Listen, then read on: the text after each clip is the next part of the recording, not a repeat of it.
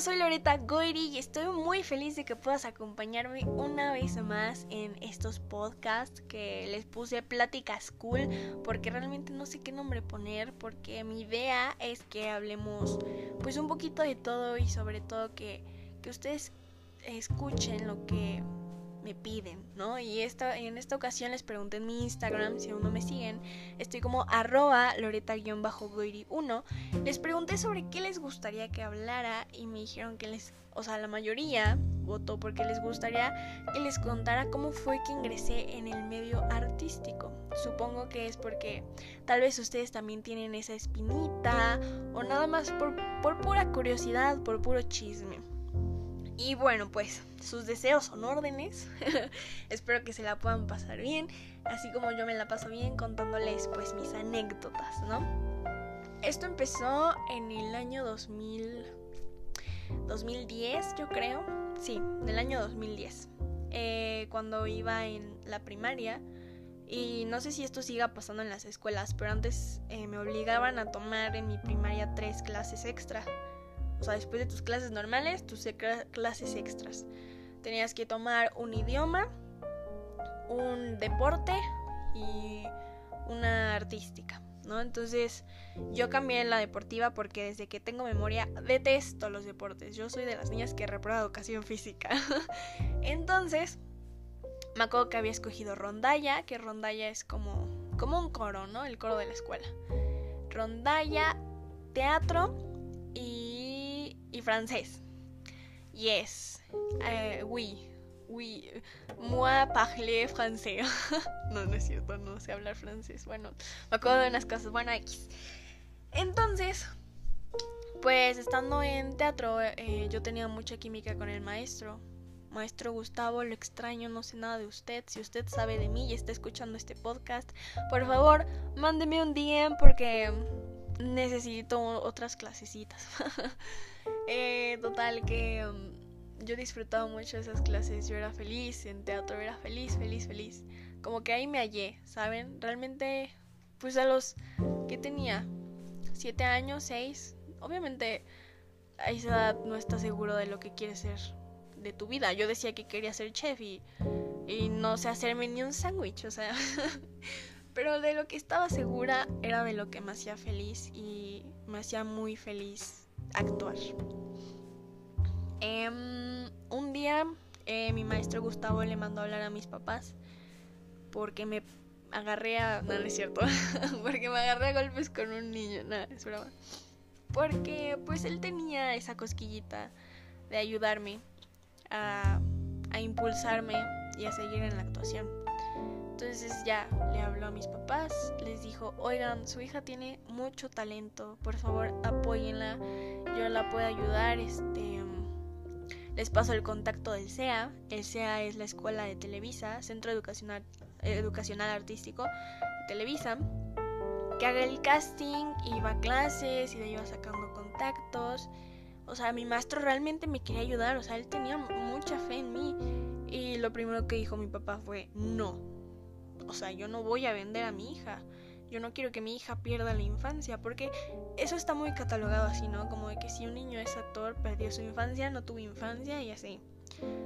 Y mi mamá dijo, sí, si ella es feliz y a ella le gusta, va.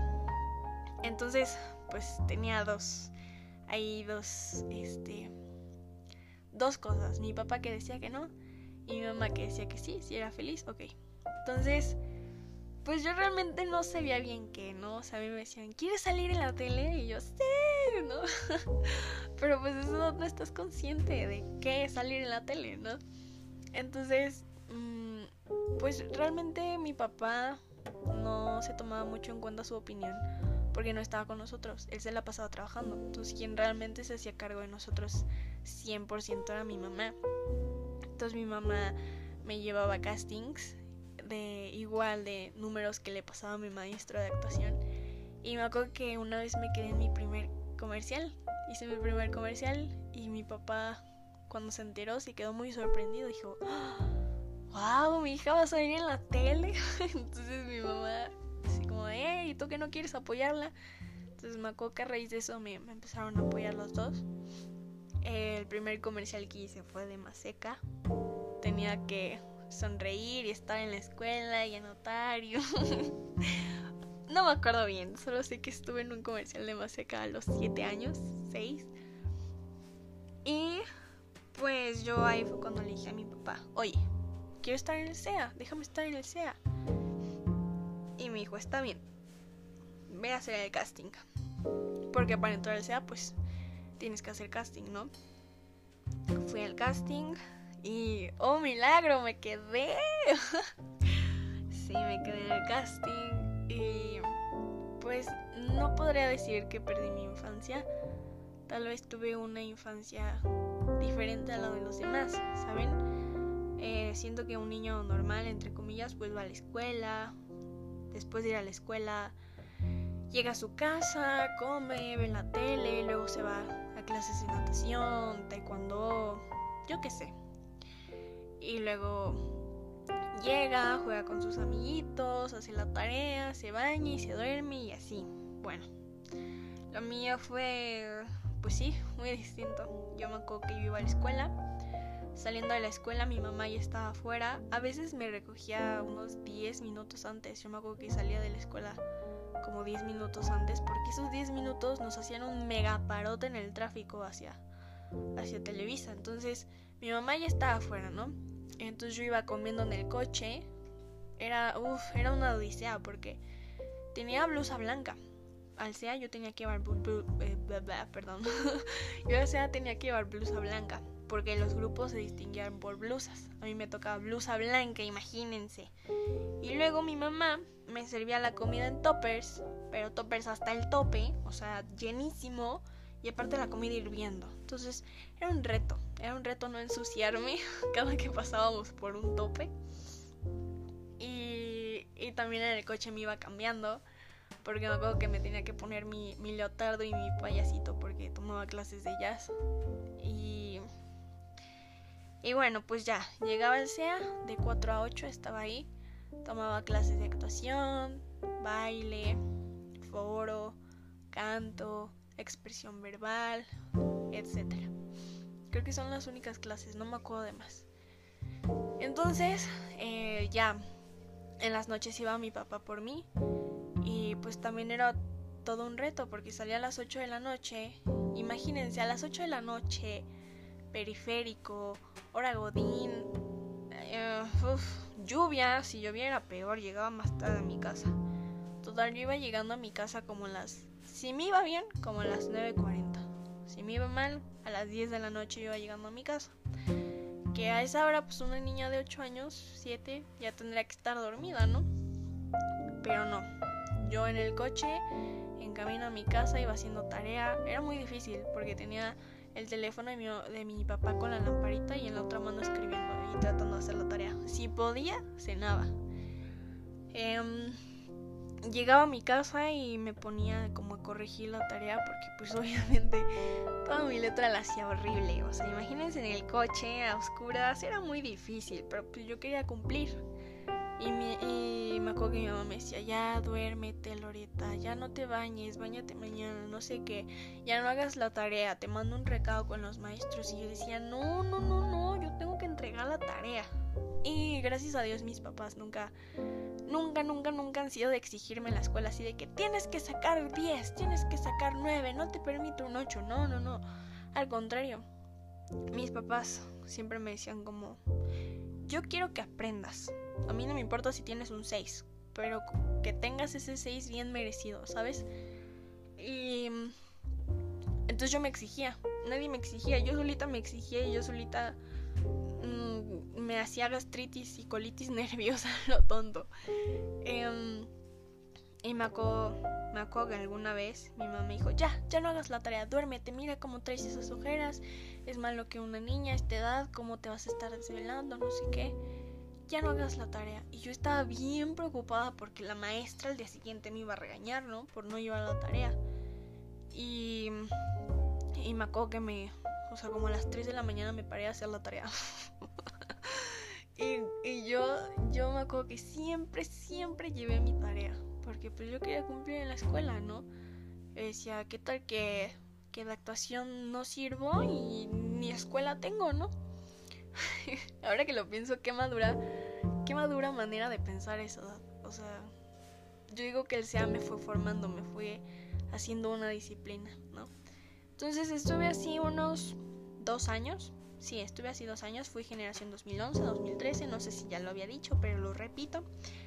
Eh, ahí conocí a Emanuel. Emanuel es mi amigo de toda la vida, lo podría considerar. Si estás escuchando esto, te mando un saludo. Gracias por escucharme. Qué lindo, qué considerado que me estés apoyando, dándome reproducciones. Si no, pues qué mala onda, qué triste, porque estoy hablando bien bonito de ti.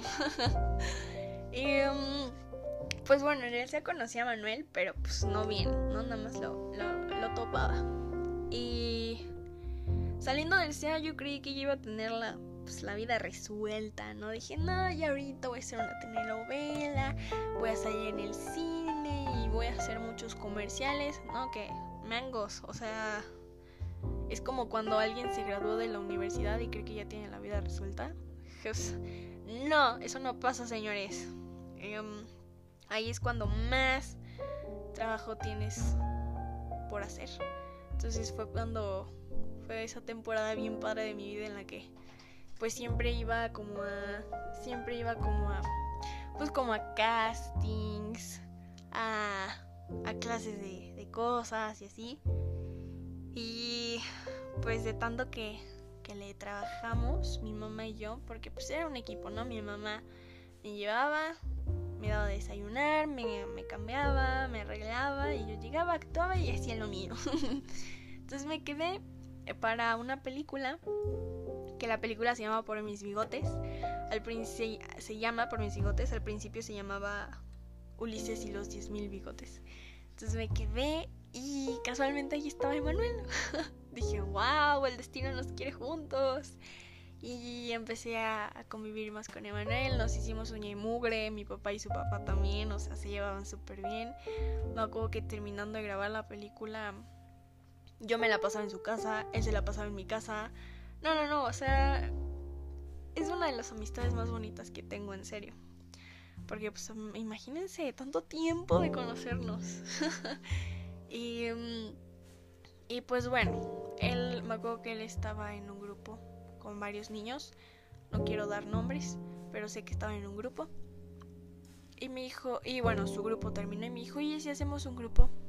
Y le dije, Estás mal de tu cabeza, yo no canto. Yo me gradué en actuación, no en canto. Soy un artista, pero no canto. no, amigos, paréntesis. Para ser un artista completo tienen que saber bailar, cantar y actuar y saber un poco de gimnasia. Esto lo, acabo de aprender. Sí, amigos, la gimnasia es importante en el mundo de la actuación. Yo soy un tronco y, les prometo que pronto habrá una Loreta de gimnasta. bueno, continuemos. Entonces le dije, te estás loco. ¿Cómo yo voy a cantar, no? Me dijo, es que, ve, tengo una amiga que su papá es productor. Y le dije, ¿en serio? Y, o sea, yo nada más le daba el avión, ¿saben? Pero entonces su papá le dijo a mi papá y mi papá se emocionó y dijo, sí, estaría padrísimo, Loreta, imagínate que canten un grupo así como Timbiriche, no sé qué. Y yo así de, no quiero cantar. Entonces, pues ya. Un día fui a casa de Manuel y ahí estaba Pau, Humberto, Diego y Pau Mamá. Eh, Pau Mamá es, pues es la mamá de Pau, ¿no? Entonces yo dije, ah, hola. Yo no sabía quiénes eran ellos. Y me dicen, mira, él es el productor. Y yo, a la shit. y yo así, ¿por qué no me avisan? ¿Qué tal que me pone a cantar? Yo no sé cantar y yo no quiero cantar. Gracias a Dios nunca me dijeron que cantara. Pero pues ahí conocí a Paulita, o sea, fue como, como que me llevan a la trampa, ¿saben? Conocí a Paulita y la verdad es que me cayó bien, su hermano también, Humberto también, y dije, pues va. El grupo podría ser una manera de darme a conocer, podría pues hacerme de tablas, em, no lo sé, vamos a ver qué pasa. Eh, pues ahí fue cuando se formó el grupo. Me acuerdo que en ese entonces Aidan y Emanuel eran uña y mugre, entonces em, Aidan también estaba en el grupo. Luego Brigitte y luego Yelisa. Brigitte la metió Aidan, bueno, la mamá de Aidan.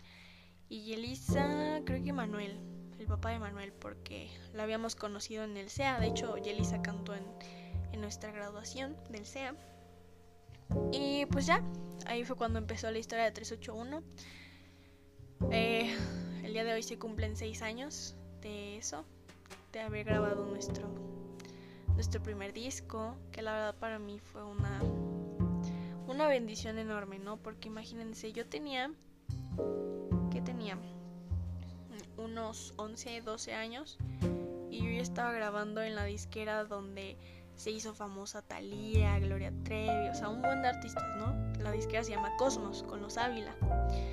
Y yo sin cantar, yo sin experiencia, ya teniendo oportunidades así de grandes, wow, estoy muy agradecida y muy bendecida.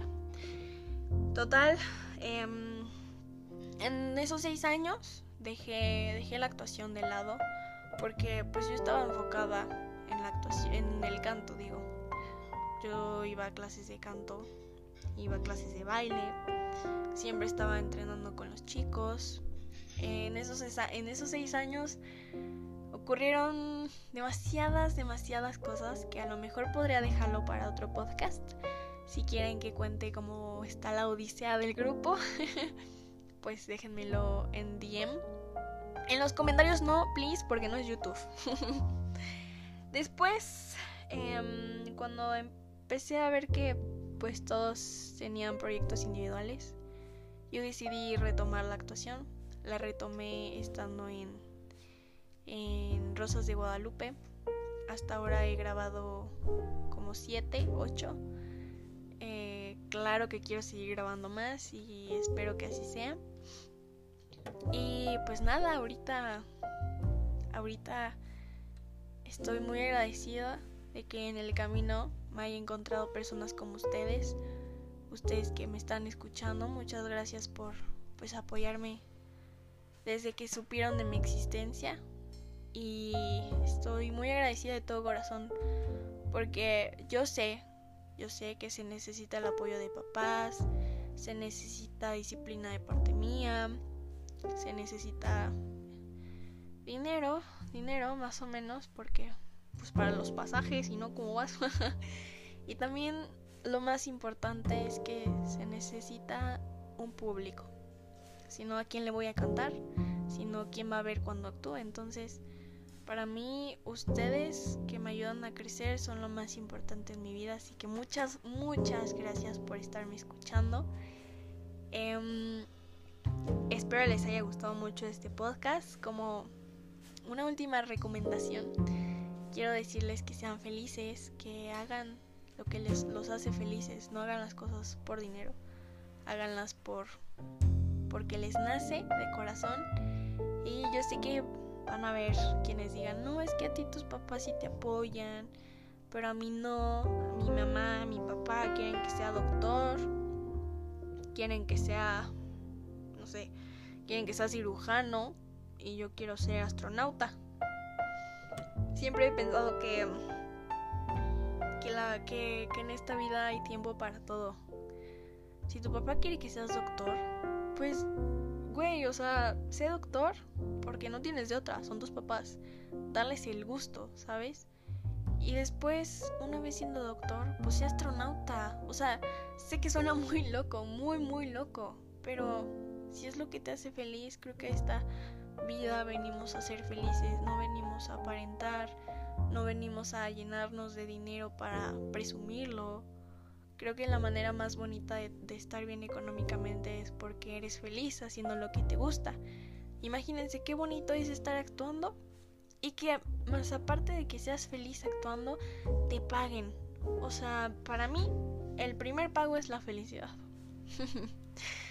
Pero bueno, yo soy Loreta Goiri y déjenme en Instagram, que estoy como arroba loreta-goiri1, sobre qué les gustaría que hablara, si les gustaría que hablara sobre el grupo, si les gustaría que hablara sobre, no sé, la autoestima, porque también muchos de, de sus comentarios eran como de, habla de la autoestima, cómo es que tú siempre te ves feliz. Y yo decía, amigo. yo trato de mostrarles mi mejor cara, pero no todos, todos somos humanos. En fin, sigan en mis redes sociales, eh, compartan mucho este podcast y los amo mucho. Hasta la próxima.